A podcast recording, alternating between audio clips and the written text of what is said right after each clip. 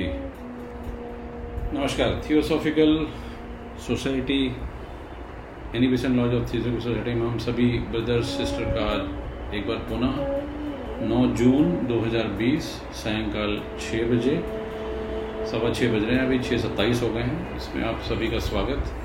और कृष्ण सुमिरन की जो हम सीरीज़ ले रहे हैं, उसमें हम थोड़ा और आज ऐड करने की कोशिश करते हैं। Before going into before going into the class i would request everybody to just invoke just invoke krishna consciousness within you within us so that ki my my whole body start listening now सिर्फ़ मैं कान से न सुनूं जो मैं सुन रहा हूँ मैं पूरे के पूरे हृदय से कंप्लीट रोम रोम मेरा सुनना शुरू कर दे। सुनते सुनते अगर आँखें बंद हो जाएँ तो बंद कर लें। बात यह होती है कि कृष्ण पे बोलने की प्रेरणा क्यों और कैसे है? और क्यों इस पे बोलना ज़रूरी भी है? और आज के समय में कृष्ण क्या हमको वो मूल आधार देते हैं? तो अगर सोचना हो, बोलना हो, समझना हो तो कृष्ण से ज़्यादा महत्वपूर्ण व्यक्ति खोजना अत्यंत दुरूह है। ये इसलिए नहीं है कि महत्वपूर्ण व्यक्ति और हुए हैं, लेकिन कृष्ण का महत्व अतीत से ज़्यादा भविष्य के लिए है। सच तो यह है कि शायद पाँच हज़ार वर्ष पहले पैदा हुए अब मज़े की बात यह है कि सारे महत्वपूर्ण व्यक्ति समय से पहले ही पैदा होते हैं और सभी गैर महत्वपूर्ण व्यक्ति समय के बाद पैदा होते हैं। बस महत्वपूर्णता और गैर महत्वपूर्णता व्यक्ति में या इनमें सिर्फ़ इतना फ़र्क होता है कि एक समय से पहले होता है और एक बाद में होता है और साधारण जन समय के साथ पैदा होते हैं। सो कृष्ण बहुत पहले पैदा हुए। शायद आने वाले समय में, कृष्ण को समझने में हम योग्यता पा सकेंगे। परंतु अतीत में कृष्ण को समझने में कोई योग्य ना हो सका, ये तो सौ फ़ीसदी सत्य है। ख्याल करने की बात यह है कि, और समझने की बात यह है कि हम योग्य नहीं हो पाते हैं, जब समझने की योग्यता हमें नहीं हो पाती, हम हर उस चीज़ की पूजा करने लगते हम हर उस चीज़ की पूजा करते हैं जो हमारे समझ के बाहर छूट जाता है। किस तरह की पूजा करते हैं? या तो हम उसके अगेंस्ट हो जाते हैं, या उसकी प्रशंसा करने लगेंगे। दोनों ही प्रेयर्स हैं, एक शत्रु की, एक मित्र की।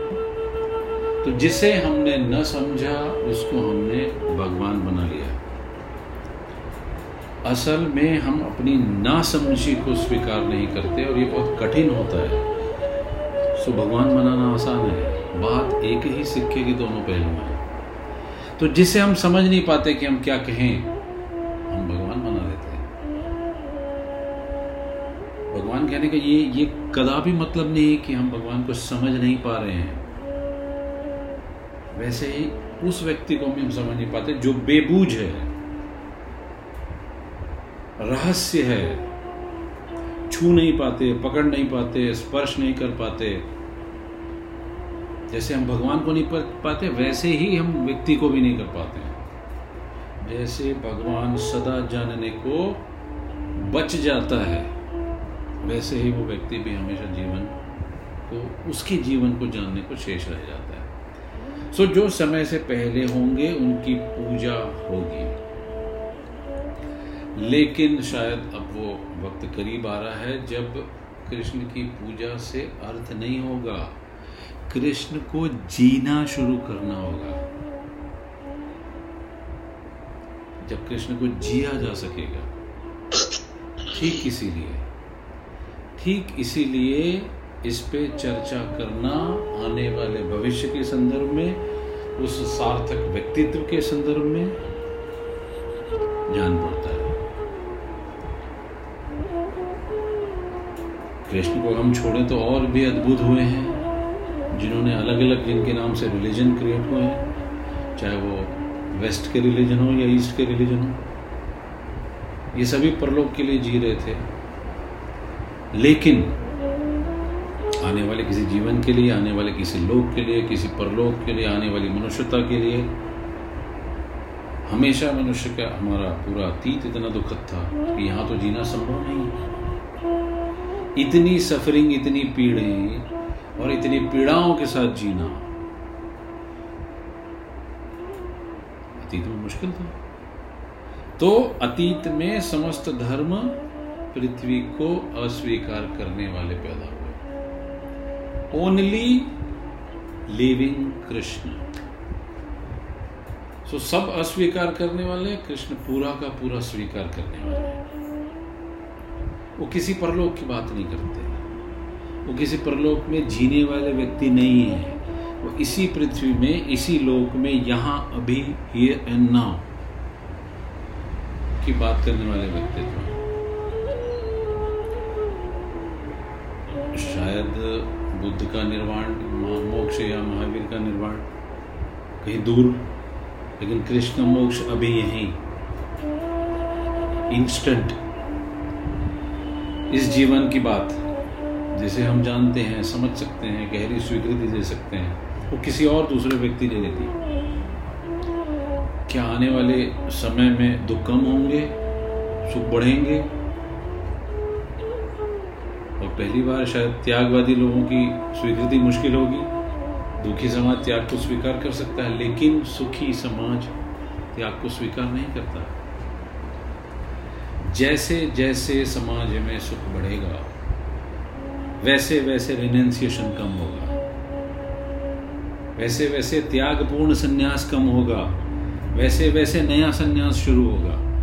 क्योंकि दुखी समाज में कोई कह तो सकता है कि सिवाय दुख के जीवन में क्या है। और हम छोड़ के चले जाते हैं, लेकिन सुखी समाज में ये कदापि नहीं कहा जा सकता कि जीवन में सिवाय दुख के क्या है। अर्थहीन हो जाती है बात। सो so, त्यागवादी धर्म के लिए भविष्य की कोई बात सार्थक है नहीं। आने वाले समय में विज्ञान साइंस सारे दुखों को अलग कर देगा जो ज़िंदगी में हमारे साथ दुख जैसे मालूम पड़ते हैं। है नहीं? बुद्ध ने चार आर्य सत्य दिए सत्य दिए जन्म थे जन्म दुख जीवन दुख, जरा जीर्णता दुख और मृत्यु दुख, चार दुख दिए ना। लेकिन अब ये सारे के सारे दुख मिटाए जा सकते हैं। न जन्म दुख होगा माँ के लिए, ना बेटे के लिए, न जीवन दुख होगा, बीमारियाँ काटी जा सकेंगी। पूरी का पूरा विश्व किस हिसाब से आज कोविड के वैक्सीन बनाने में लगा है? बीमारी काटने का ही तो प्रयोग हो रहा है ना। जरा नहीं होगा बुढ़ापे से आदमी जल्दी नहीं मरेगा। सो हम जीवन को, देह को बचाने में कामयाब हो सकेंगे, जीवन को लंबा कर सकेंगे। इतना लंबा कर सकेंगे कि ये विचारणी कदापि नहीं रह जाएगा कि आदमी क्यों मर जाता है।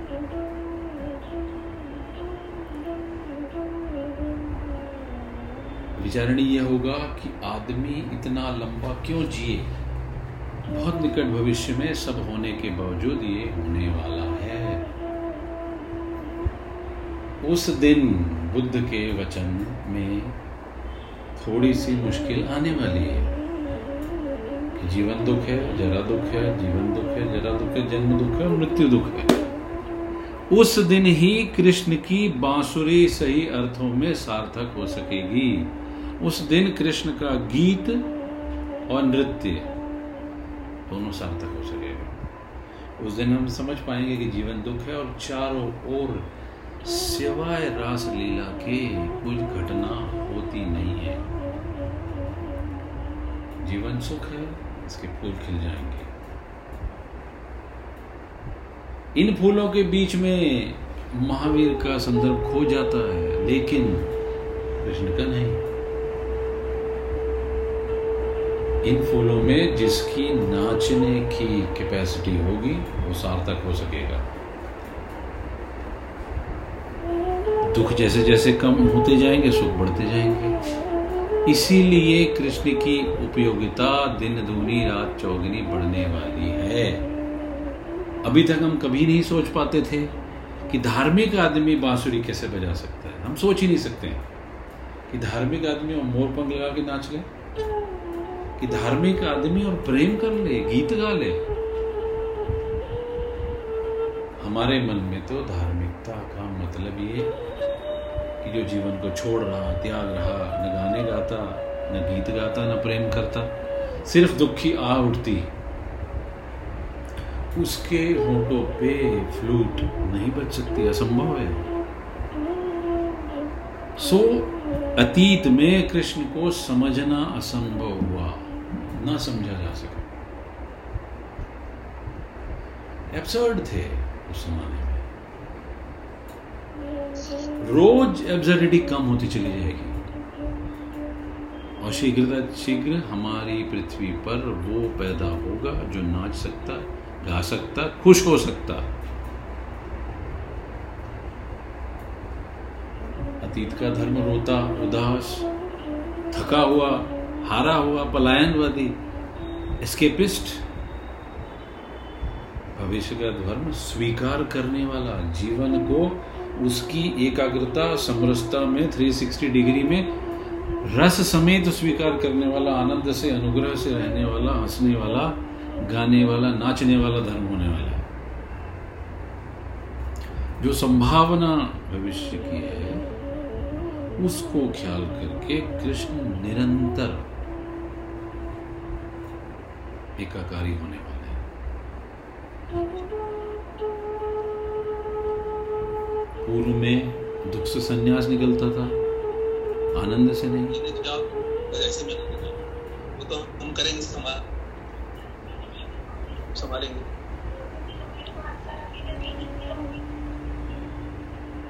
आई थिंक दादा इज़ ज्वाइंट तो मैंने उनको म्यूट किया है। तो कृष्ण ही एक व्यक्ति हैं जो आनंद पूर्वक सन्यासी है। जो आनंद से सन्यासी है वो मूल चूल आमूल रूप से अलग होगा जो ट्रेडिशनल है उससे। इसीलिए future religion is going to be आनंद। इसलिए नहीं कि परिवार अगर दुख दे रहा है तो व्यक्ति छोड़कर भाग जाए, बल्कि एक परिवार उसके आनंद के लिए छोटा पड़ता था, इसलिए भाग जाता था।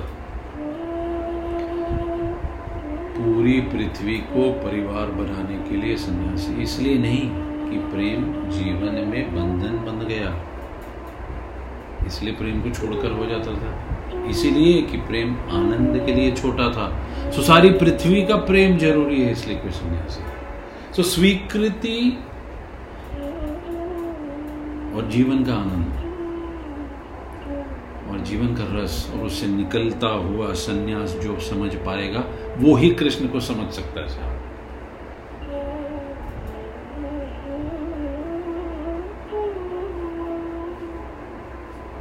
सो कृष्ण आनंदमयी सन्यासी, आनंद के सन्यास की संभावना के कारण कृष्ण ही एकमात्र सार्थक व्यक्तित्व हैं जिस पे भविष्य में बात की जा सकती है। अच्छा ऐसा नहीं है कि बातें नहीं की गई होंगी। जिन्होंने की हैं, अतीत से जुड़े हुए लोग थे। दूसरे, एक पर्सपेक्टिव में कृष्ण को समझते थे। शायद हाफ़ ऑफ़ द कृष्णा समझ में आते थे। सो so, आदि शंकर अगर कृष्ण की व्याख्या करते हैं तो वो एक ढंग की।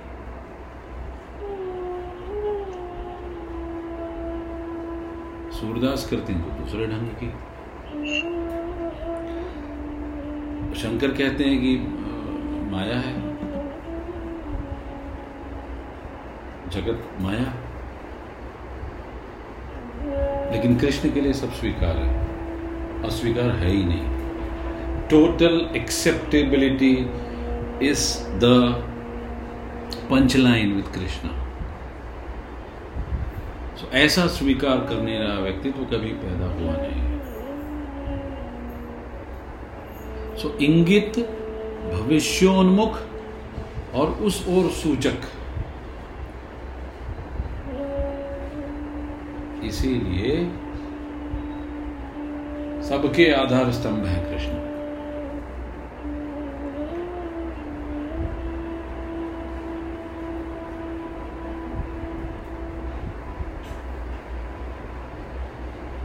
जनरली हम सब दुखी हैं। और हम छोड़ के भागने की कोशिश करते हैं दुख के कारण।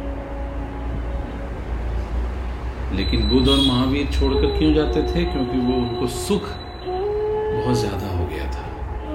सो so, अति में वह सुख भी दुख का कारण हो जाता है। सो so, सुख एक प्रीतिकर दुख के अलावा कुछ भी नहीं। सो so, हमारे छोड़ने का मूल आधार दुख लेकिन बुद्ध और महावीर का मूल आधार सुख।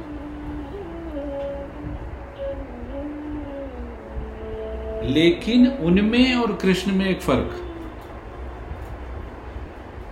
वो सुख के कारण छोड़कर जाते हैं। कृष्ण छोड़कर भी नहीं जाते। कृष्ण स्वीकार कर लेते हैं जो है। असल में छोड़ने और सुख वो छोड़ने योग्य भी नहीं मानते हो। भोगना और भोगने योग्य का सवाल ही नहीं है। छोड़ने योग्य भी नहीं समझते। जीवन जैसा है। उसमें कोई भी चेंजेस कोई भी रद्दो बदल की कोई इच्छा नहीं।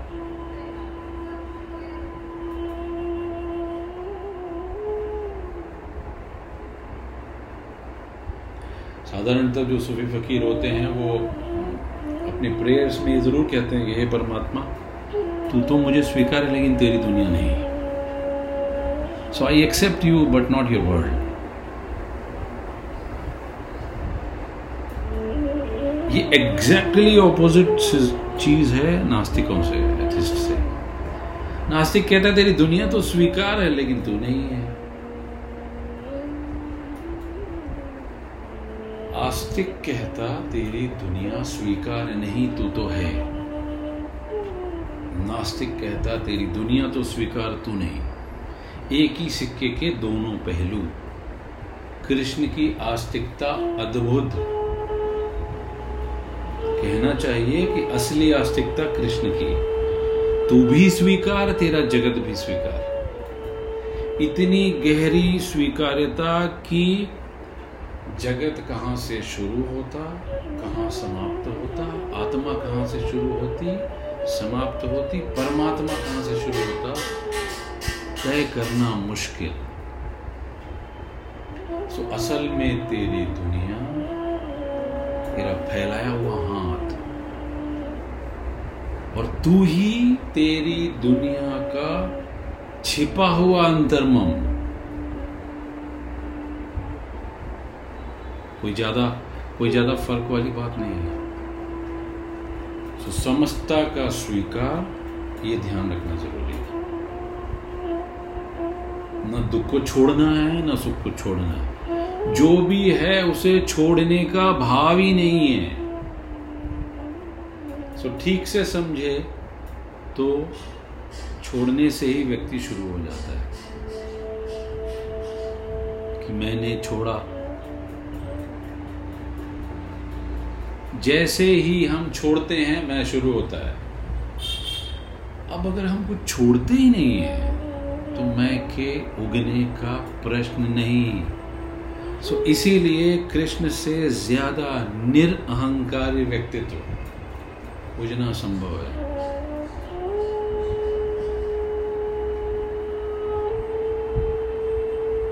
और जो निरअहकारी होता है उसे अहंकार की बात करने में कोई कठिनाई नहीं है।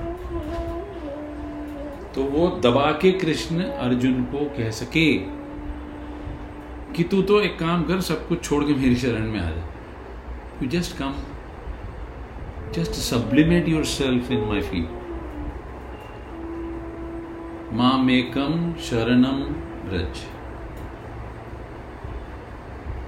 दूसरे ढंग से देखा जाए तो बहुत अहंकार की घोषणा है।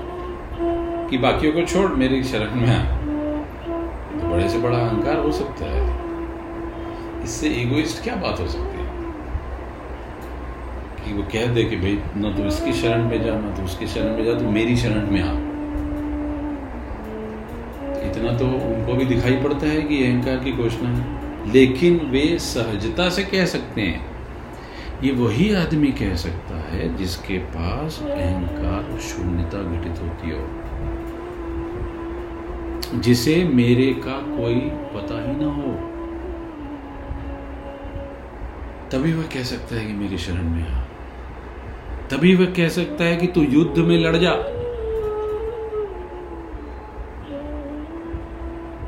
देखें तो अर्जुन दादा धार्मिक मालूम पड़ता है, जैसा कि ट्रेडिशनल धार्मिक होते हैं। मेरे संबंधी, मेरे मित्र, मेरे भाई बंधु मैं कैसे मारूं? दुख होगा। विषाद योग पकड़ता है। पीड़ा होगी। परिजन है, संबंधी है, गुरु है। दुख होगा। तो मैं इनको, इन सबको मारकर बड़े से बड़ा सुख अगर तुम देते हो तो मैं क्या लेना चाहूँगा? तो इससे बेटर है कि आई शुड रिनेंसिएट भिखारी हो जाऊँ, भिक्षा मांग लूँ। भाग जाऊँ, आत्मघात कर लूँ इजी मेथड मालूम पड़ती है। बजाय कि युद्ध में उतरने के। सो धार्मिक कौन होगा? जो कहेगा कृष्ण को। लेकिन अर्जुन अगर कहता है तो गलत कह रहा है। सभी धार्मिक कहेंगे, ठीक कहता है अर्जुन के मन में धर्म बुद्धि पैदा हो गई, लेकिन कृष्ण कहते हैं कि तू विचलित हो गया। तेरी धर्म बुद्धि नष्ट हो गई है। तू पागल है। तू अगर सोच रहा है कि तू किसी को मार सकेगा, तू अगर सोच रहा है कि कोई मरता है कभी, और ये जो खड़े हैं तो उन्हें बचा सकेगा, और कोई क्या किसी को कोई बचा पाया है कभी और अगर तू सोच रहा है कि I I just want to refrain from this war and wanted to be अहिंसक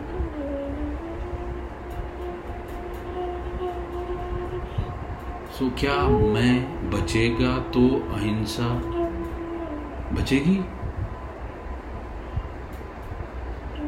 सुनो, जो आ गया है उसे स्वीकार करो, अपने को छोड़ लड़ जा।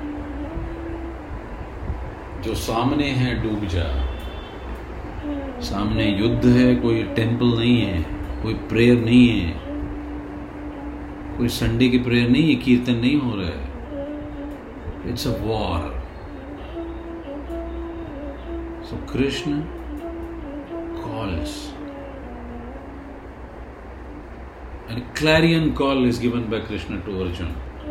कि छोड़, तू कौन है बहुत मज़े की बात है कि तूने जो देख रहा है, मरेंगे।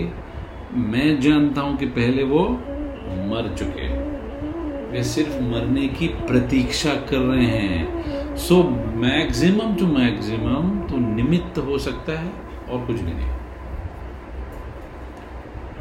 So you are not the doer क्योंकि अगर तुमने ये सोचा कि you are a doer so you you don't become निमित्त कर्तापन का भाव आ जाएगा। छोड़कर भागेगा और सोचेगा कि तूने बचाया, तब भी भ्रम। बचाने से क्या बचेंगे? मारने से क्या ये न मरेंगे? सो तू इसमें पूरा हो टोटैलिटी के साथ डूब। जो तुझ पर आया है कंप्लीटनेस से निभा। पूरा का पूरा तभी निभा सकता है, जब बुद्धि को छोड़े, मन को छोड़े।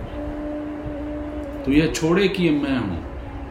मैं के दृष्टिकोण को अपने से विलग कर कर ठीक से उतर?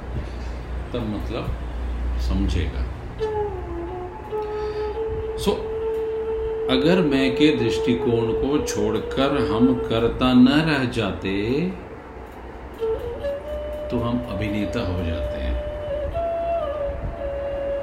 यहाँ एक बहुत सुंदर सी पंचलाइन है कि अभिनय ऐसा करना कि जीवन अभिनय हो जाए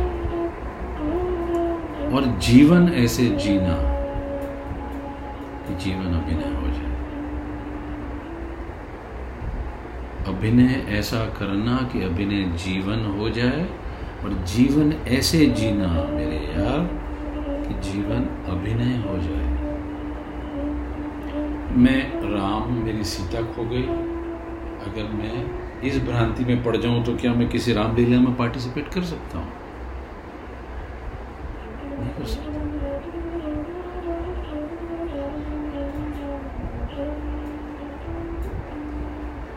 सो कर्तापन का भाव हमें टिकाता है। सो कृष्ण की ये जो लीला है,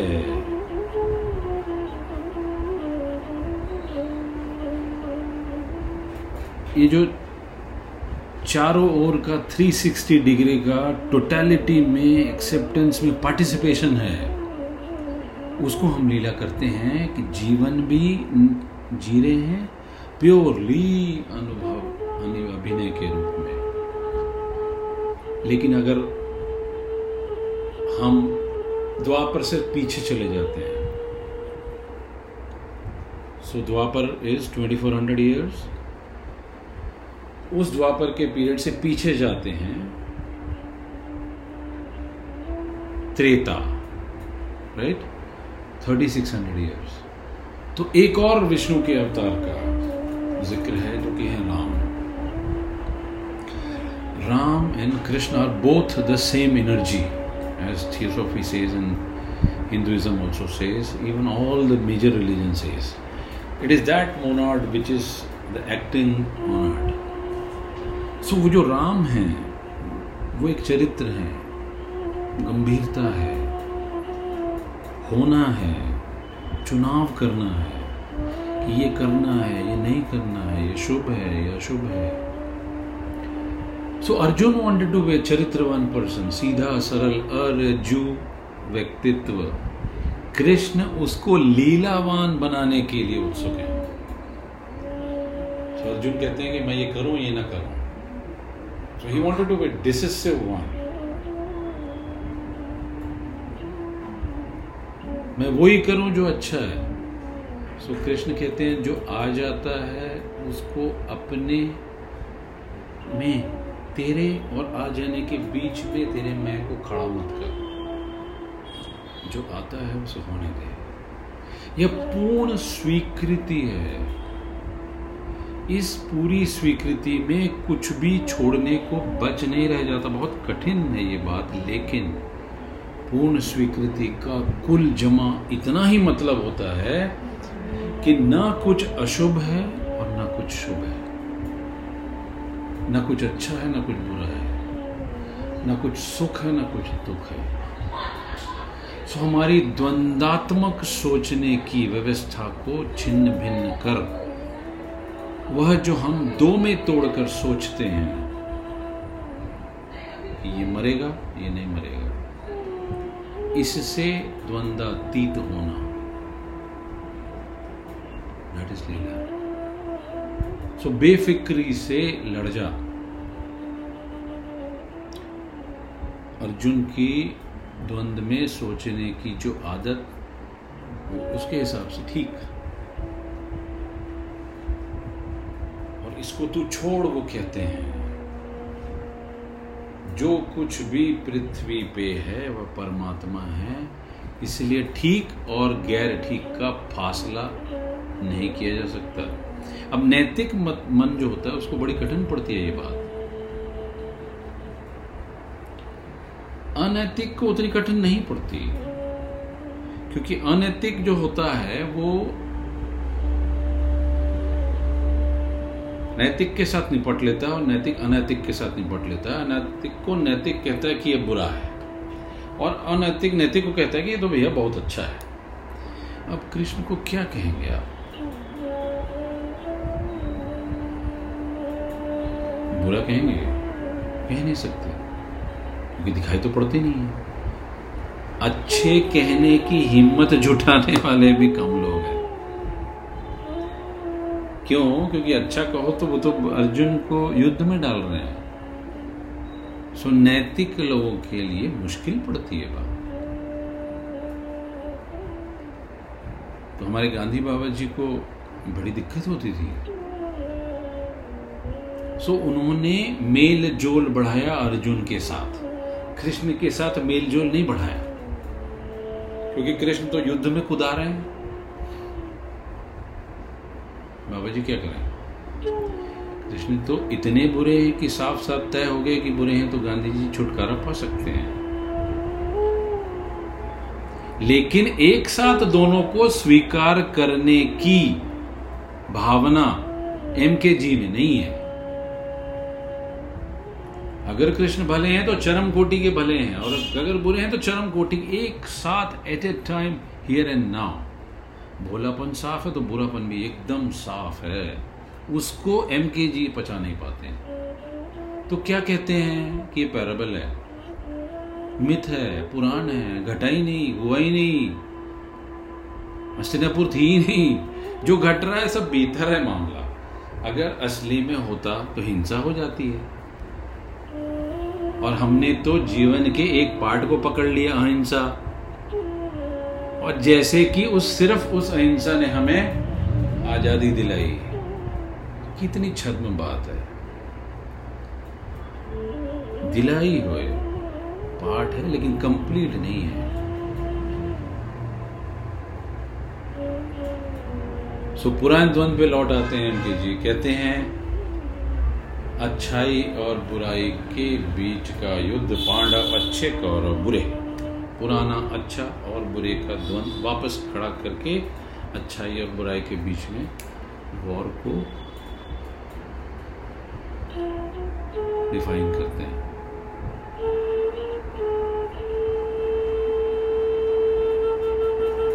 सो कहते हैं कि काव्य है भाई। अब एम और कृष्ण के बीच तो पाँच हज़ार साल का फासला है। इसीलिए पाँच हज़ार साल पुरानी बात को मिथ कहने में और कल्पना के रूप में परोसने में कोई कठिनाई नहीं है।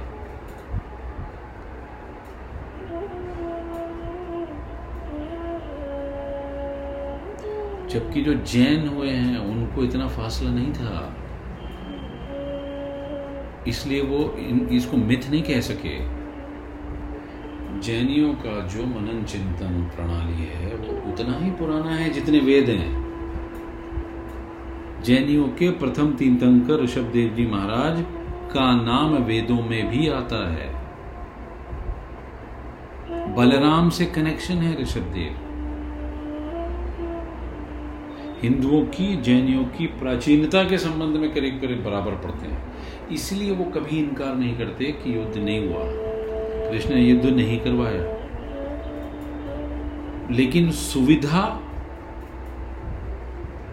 अगर उनको पड़े तो जो गांधी कहते हैं, वो भी एक्चुअली गहरे मन से जैन है।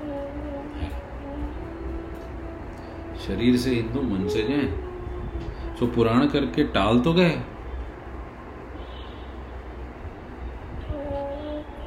जैन नहीं टाल सकते। क्यों? क्योंकि समसामायिक मामला है।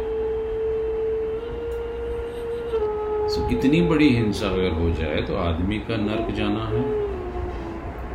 तो मुँह पर पट्टी बांधने वाले को स्वर्ग कैसे मिल सकता है? तो कृष्ण को नर्क में डालना पड़ेगा। इसी, इसीलिए अगर स्वर्ग अपने लिए फिक्स कर लिया तो कृष्ण को नर्क में डाल दिया।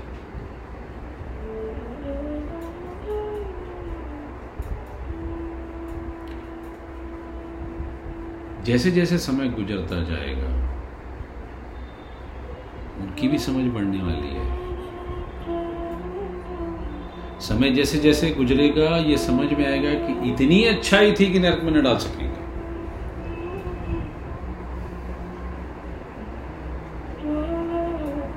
इसलिए फिर उन्होंने कहा कि नहीं नहीं नहीं नहीं, ऐसा नहीं है। आने वाले कल्प में जो पहले जैन तीर्थंकर होंगे, वो कृष्ण होंगे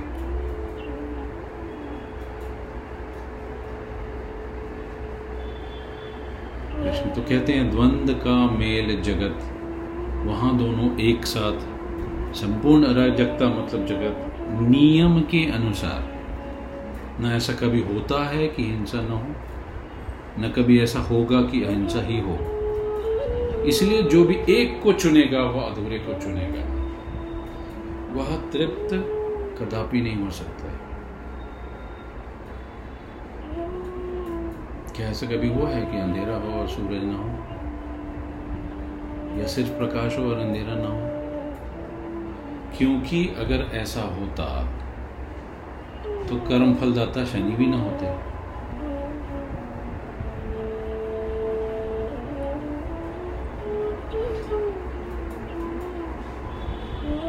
मज़े की बात है कि जितनी प्रकार की हिंसाएँ हैं, वो अहिंसाएँ हैं, वो सारी की सारी हिंसा की पृष्ठभूमि पर जन्म लेती हैं। पूरा प्रकाश अंधेरे की पृष्ठभूमि पर खड़ा होता है। सारी की सारी भलाई अशुभ की पृष्ठभूमि में खड़ी होती है। चोर ना होंगे तो साधु भी ना होंगे। तो उपनिषद कहते हैं। सो एक संत पे श्रेष्ठतम व्यक्ति दूसरे छोर पे निकटतम व्यक्ति एक दूसरे से बंधे हैं। पोलैरिटी ध्रुव है, ध्रुवीकरण है।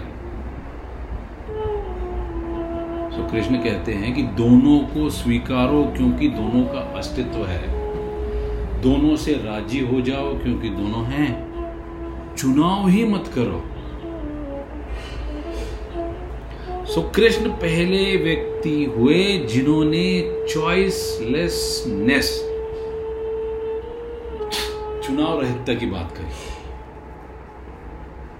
चुनो ही मत। चुने और भूले, चुने और भटके, चुने और हाफ़ में रह गए।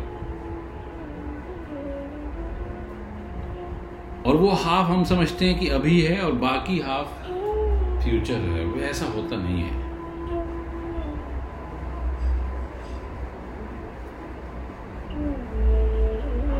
अब जो नैतिक हैं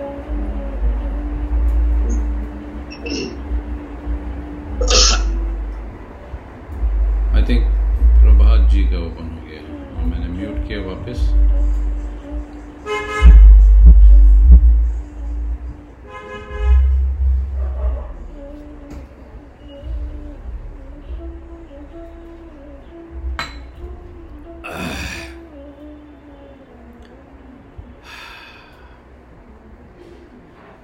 तो अगर कृष्ण चुनाव रहित हो रहे हैं चॉइस की ऑप्शन ही नहीं दे रहे हैं समग्रता को ही सब कुछ कह रहे हैं। इसका मतलब हुआ वो इंटीग्रेटेड है, परिपूर्ण है।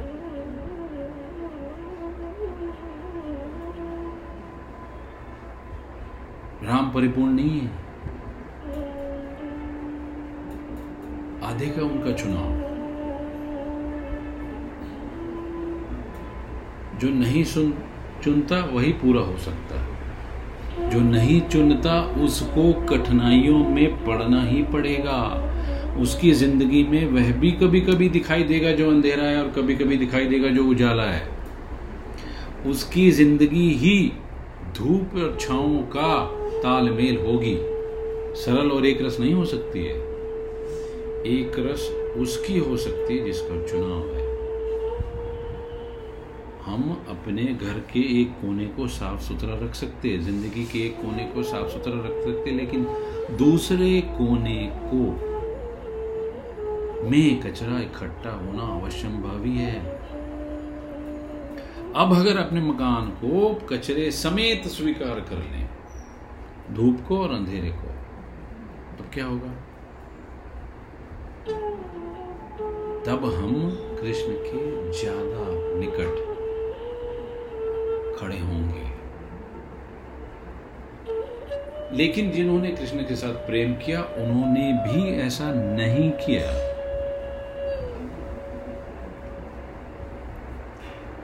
अगर सूर दास कृष्ण की चर्चा करते हैं तो बालपन की बहुत करते हैं। बात का हिस्सा छोड़ देते है। हिम्मत से बाहर हो जाते हैं। क्योंकि कमज़ोर हिम्मत के व्यक्ति हैं।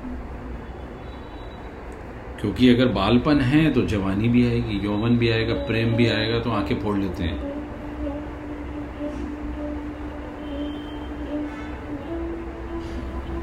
सो बड़ा प्रेम सूर का कौन से कृष्ण से है जो छोटा है? तो फिर बांट लेते हैं कृष्ण को। बाल प्रश्न के किसको वो पकड़ लेते हैं, युवा कृष्ण को कोई दूसरा पकड़ लेता है। ऐसे हम संगति बिठाते चले जाते हैं।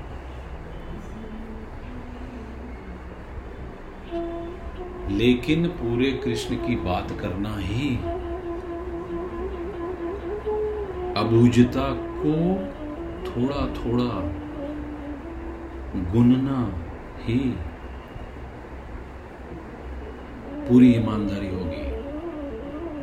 और जब हम थोड़ा थोड़ा गुनेंगे तो बातें मुश्किल में डालेंगे, समझ के बाहर जाएँगी, हिम्मत नहीं करेंगे हम।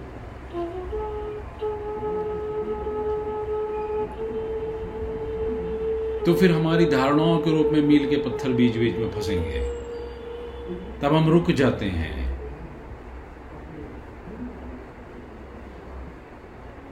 लेकिन हम फिर उस ज़िंदा दिली को न पकड़ सकेंगे।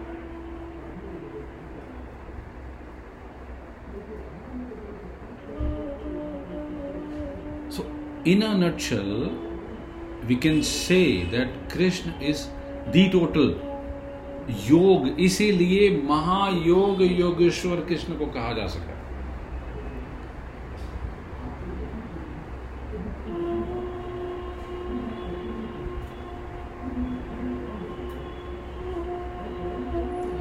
योगी तो बहुत सारे हैं, लेकिन उसमें जोड़ लगे हैं।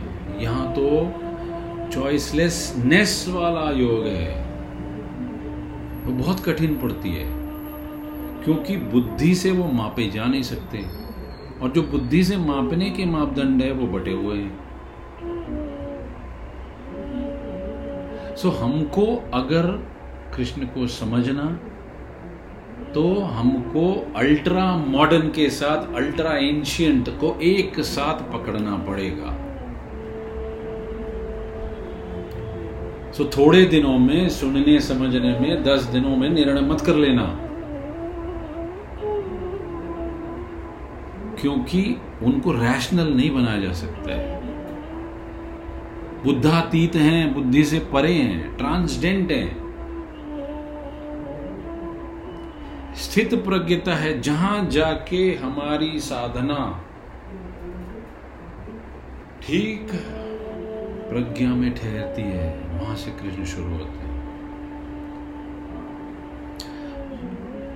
इसलिए मुश्किल है कि उनको शायद आज तक कोई पूरा भक्त न मिल पाया।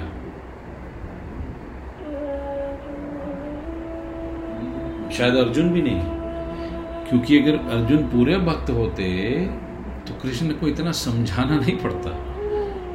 इतनी बड़ी महागीता न देनी पड़ती।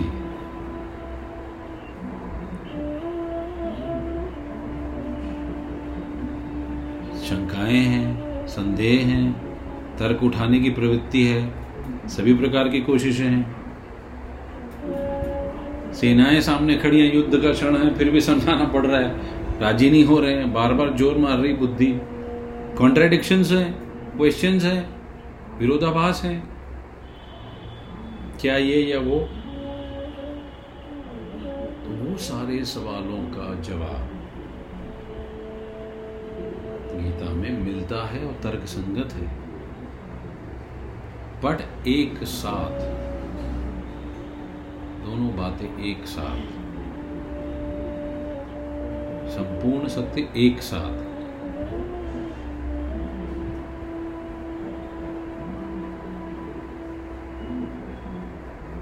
सो so, कंसिस्टेंसी वाली बात उनमें नहीं है वो इनकंसिस्टेंस है। क्यों? क्योंकि हियर एंड नाउ में जीते हैं। सो उनकी बातें कंफ्यूज भी करती हैं कृष्ण को।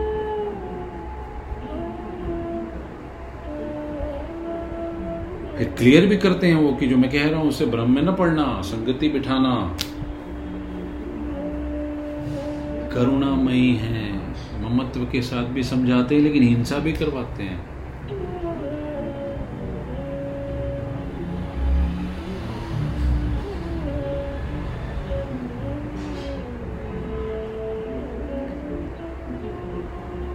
सो ऐसे कृष्ण के साथ क्या उपाय रह जाता है? बुद्धि को छोड़ना, हार्ट से जीना।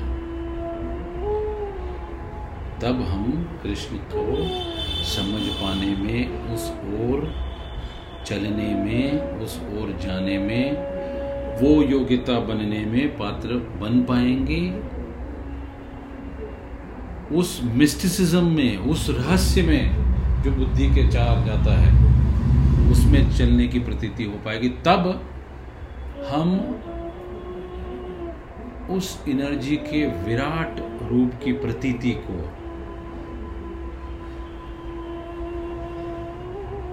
पा सकते हैं। हम हम में भी वो घटित हो सकती है। उस विराटता का ही एक प्रतीक रूप नाम कृष्ण है। समस्त का जो जोड़ है, उसी का प्रतीक मात्र नाम कृष्ण है।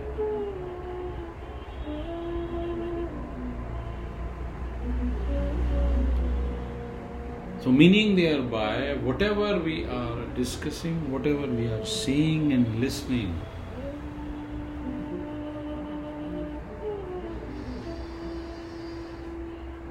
let the supreme consciousness create that heightness and create that healing power and ignite our souls.